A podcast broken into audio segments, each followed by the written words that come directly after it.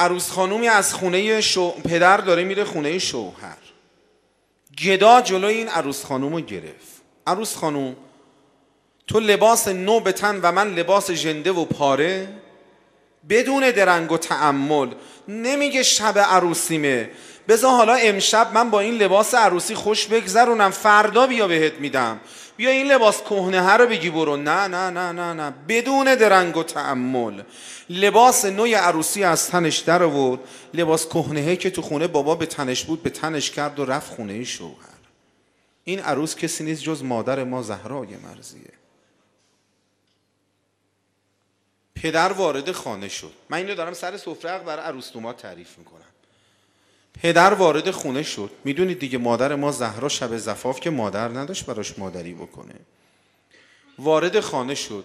دخترم چرا لباس کهنه به تنت؟ لباس نوت کو بابا؟ در راه خدا انفاق کردم. چرا لباس کهنه ها رو ندادی؟ لباس نو رو دادی؟ بابا جان از شما یاد گرفتم. لن تنالوا البر حتی تنفقوا مما تحبون. از اون چیزی که دوست دارید برای خدا مایه بذارید. بغل باز کرد فاطمه رو به سینه چسبون. چند بار فرمود فداها ابوها. بابات به قربون تو دختر بده. نصیحت کرد علی رو نصیحت کرد فاطمه رو مفصله. بماند بلند شد رفت. امیر المؤمنین اومد رسول خدا رو بدرقه بکنه. برگشت دید فاطمه نه ساله نشسته داره حق حق گریه می‌کنه. خانوما اینا جوک نیست به خدا. اینا افسانه نیست به خدا. اینا واقعیاته. دستشو گرفت اوورد با این دختر پیغمبر چرا داری گریه می‌کنی؟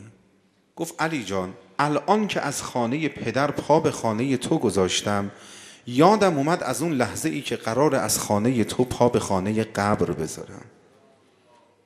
علی فاطمه ازت یه خواهشی داره. بگو دختر پیغمبر میشه امشب بیای تا صبح با خدا مناجات بکنیم؟ جوونا باورتون میشه دو تا جوون که به همدیگه تازه رسیدن.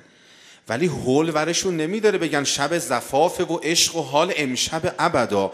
علی و فاطمه شب زفاف تا صبح با خدا مناجات کردن. صبح پیغمبر خدا اومد. علی جان همسر تو چگونه یافتی؟ یا رسول الله خیلی رفیق خوبیه. فاطمه جان شوهر تو چگونه یافتی؟ یا رسول الله نعم البعل همسر بسیار شایسته ایه